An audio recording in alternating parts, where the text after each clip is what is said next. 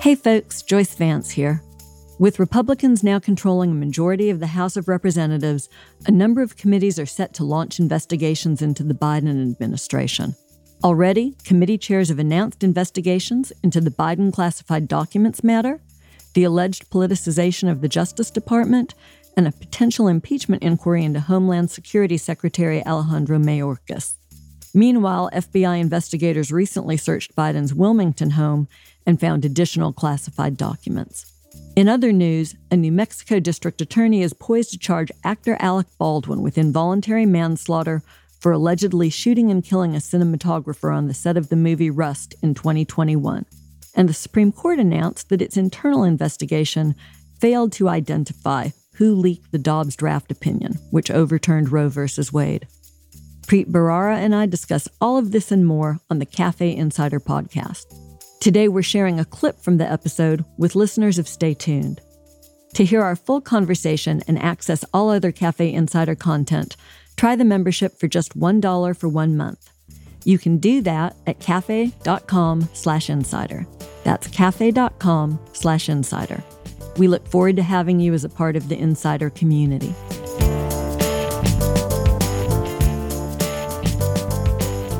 So there's another huge legal story that's gotten a lot of attention in the last week that some expected was coming, but it's still surprising to some other folks, and we'll see how it plays out. And that is the charging decision with respect to Alec Baldwin, who was involved. I'm going to choose my verbs carefully because we haven't had a trial yet. Who was involved in the shooting of two people on the set of a movie in New Mexico? And we have a very pithy question from a listener in a tweet from Melinda, who says, I don't understand why Alec Baldwin was charged in movie set shooting. I only expected the armorer to be charged. Please explain. Now, one procedural question I have for you, Joyce, first. Alec Baldwin has not yet been charged. The announcement has been made by the district attorney that the decision has been made and that he will be charged, and another person who's associated with the movie will be charged. What's up with the process by which you announce the charge in advance without bringing the charge? Do you know? This is new to me. This is this is sort of a foreign procedure. I've never heard, which is why this this the, the person who asked the question assumes that the charge has been made, but it hasn't been. It hasn't been, and in fact, what happens here is the prosecutor will present it to a judge, and they'll hold a hearing where the judge will determine whether or not there's probable cause to proceed. I don't know all the ins and outs of that procedure. It seems unusual to me, so I guess we'll all have to watch and play along. So the charge that is expected, the main charge, is involuntary manslaughter. And there's a second charge relating to the use of a firearm in connection with the first charge. Let's read the statute from New Mexico. Let's go to the statute, as they say. You know, like I tell my students, right? Criminal law is statutory law. You have to always start with the statute. Involuntary, this is a quote involuntary manslaughter consists of manslaughter committed in the commission of an unlawful act not amounting to felony, or in the commission of a lawful act which might produce death in an unlawful manner or without due caution and circumspection. You want to uh, translate that?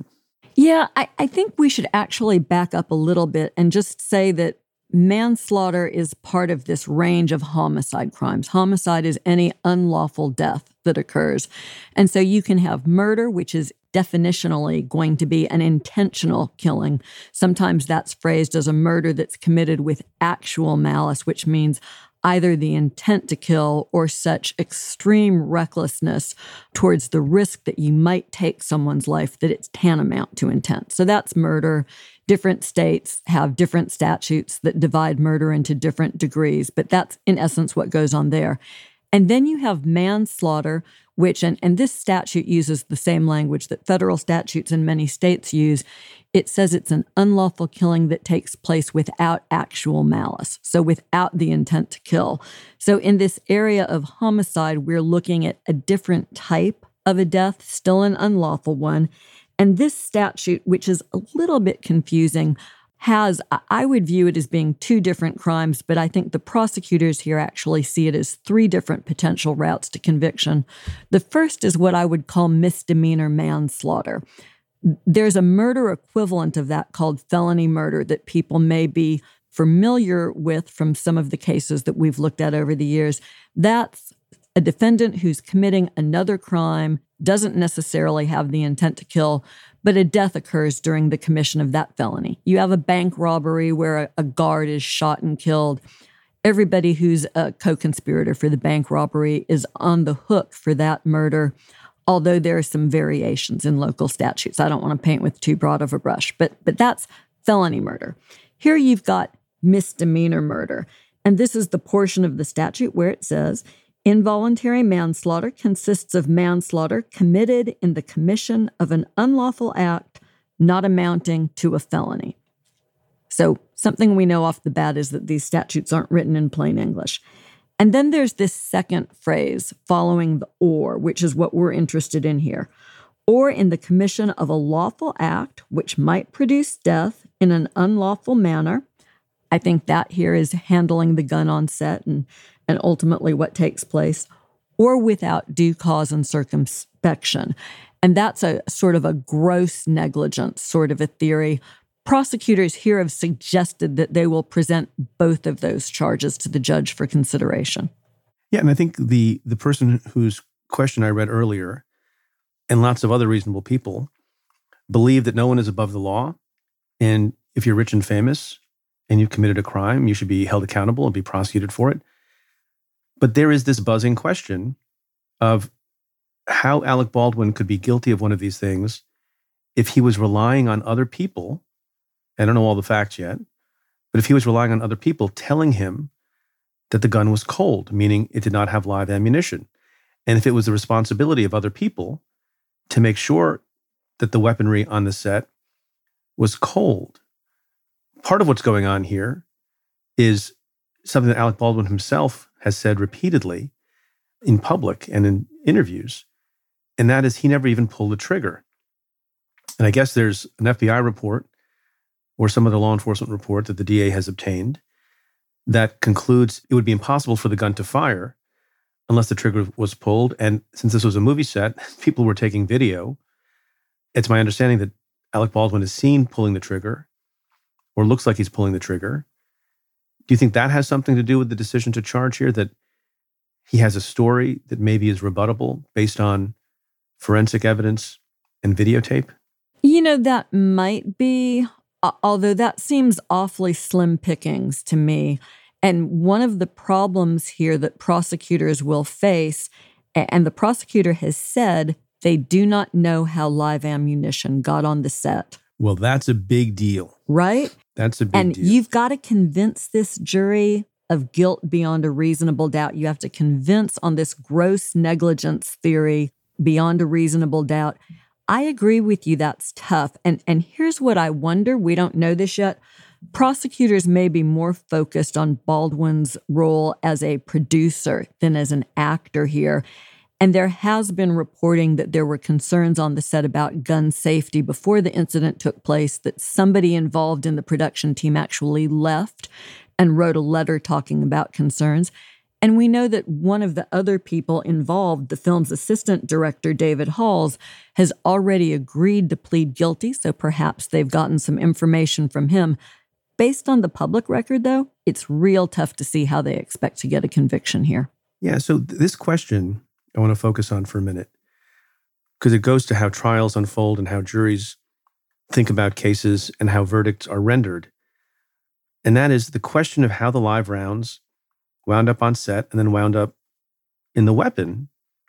The district attorney, who's been doing a lot of talking about the case, even though it hasn't even been brought yet, said, with respect to the question of the live rounds, that that likely won't be answered.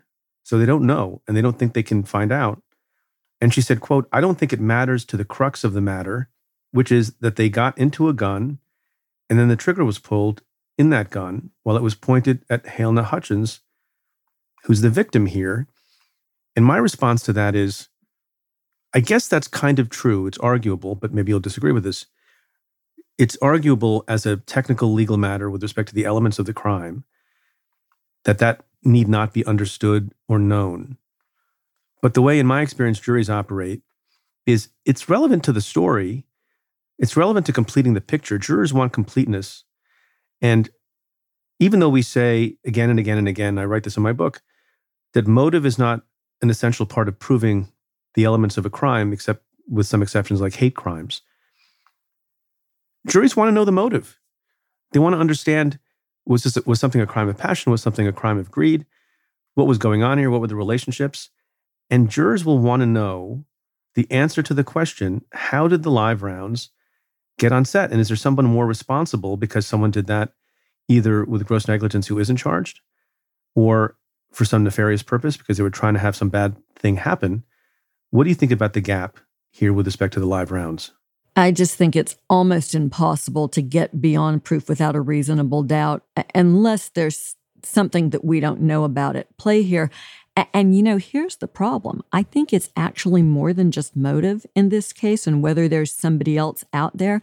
I think it may go to prosecutors' ability to prove causation because when you establish any kind of a homicide case, you've got to prove that your defendant caused the death, right? And as sort of uh, was both the proximate cause and the cause in fact. And here you've got multiple defendants who have varying shares of responsibility. You've got this big, wide open question of how the hell there was live ammunition on the set. You've got the guy pleading guilty who called cold gun. This is just like the, you know, if you were trying to write a law school exam showing a situation where there was reasonable doubt, this might be it. And it's worth noting, you know, the prosecutor was elected in 2020, but she's not inexperienced. She's worked as both a prosecutor and a defender in the system in New Mexico. So she may well know, and, and, this is so often true when prosecutors indict cases, she may have more evidence than what we're aware of from current reporting. We may learn more about that when she goes through this anomalous presentment procedure where she has to convince a judge to let her move ahead with the charges. Do you think, as lots of people are speculating, that it's an uphill battle?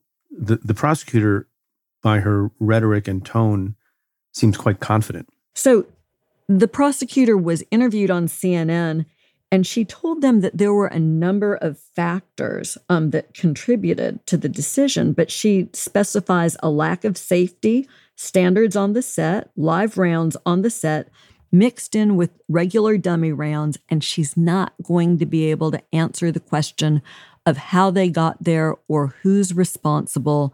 There are people other than Baldwin who checked, who loaded, who called the gun cold. It just does not look like a case where you can get a conviction. There's one other factor here that we haven't mentioned yet. They have a witness who's part of the movie who's cooperated. And I don't think we know all the details of that person's testimony, but that must be a factor as well in support of bringing the case. Well, and it's interesting whether that involves pulling the trigger or whether it involves Baldwin's role as the producer and whether somehow he set up procedures that would have let this sort of a situation occur. Boy, that seems like a tough row to hoe, though, doesn't it? It does to me, but you know, I don't know. I'm, I'm doing the thing that I never liked that people did with respect to my cases, and I'm sure you felt the same way you know, drawing odds about the likelihood of success. You don't know unless you know all the facts. You know what the witnesses are going to say, how credible they are.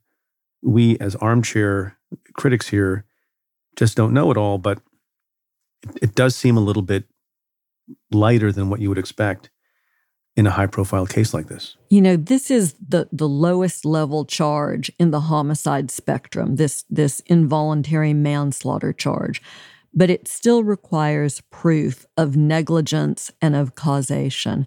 And so it will be interesting to see what her case looks like when we learn more, but it's going to be a tough case. And by the way, there has been a settlement, a monetary settlement with the victim's family in a wrongful death lawsuit. You want to explain to people whether or not the jury in the criminal case will learn about that? So they won't. But the tort lawsuit, I think, was a much easier case. Not not just because there's a lower burden of proof. Obviously the burden of proof there is preponderance of the evidence not beyond a reasonable doubt. But because there was so clearly in the civil setting some form of negligence that occurred this death could not have occurred without negligence. And that's easier in that civil setting. In a criminal setting proving one individual was responsible beyond a reasonable doubt is very different but also recall there was not a trial in the civil lawsuit. the parties agreed to reach a settlement in advance of trial. So even though you're correct that proving liability in a civil case on a thesis of negligence would have been easier to come by, we still don't even know if that would have been successful. But as often happens in civil cases, you settle. Yeah, I mean, I think it's a good bet that the folks who were involved in production looked at the lawsuit and said, you know, we're going to lose. Let's go ahead and settle. Let's do the right thing. So we'll obviously follow how the Alec Baldwin trial goes, but that'll be a ways away. But first, we'd like to see what additional evidence there is, and maybe that will leak out uh, over the next days and weeks. Now, let's conclude, Joyce, if you will, with the highest court in the land and a report issued by the Supreme Court relating to the findings from an investigation. Thanks for listening. To hear the full episode, head to cafe.com slash insider and try out the membership for just $1 for one month. That's cafe.com slash insider. To the many of you who've chosen to join the insider community, thank you for supporting our work.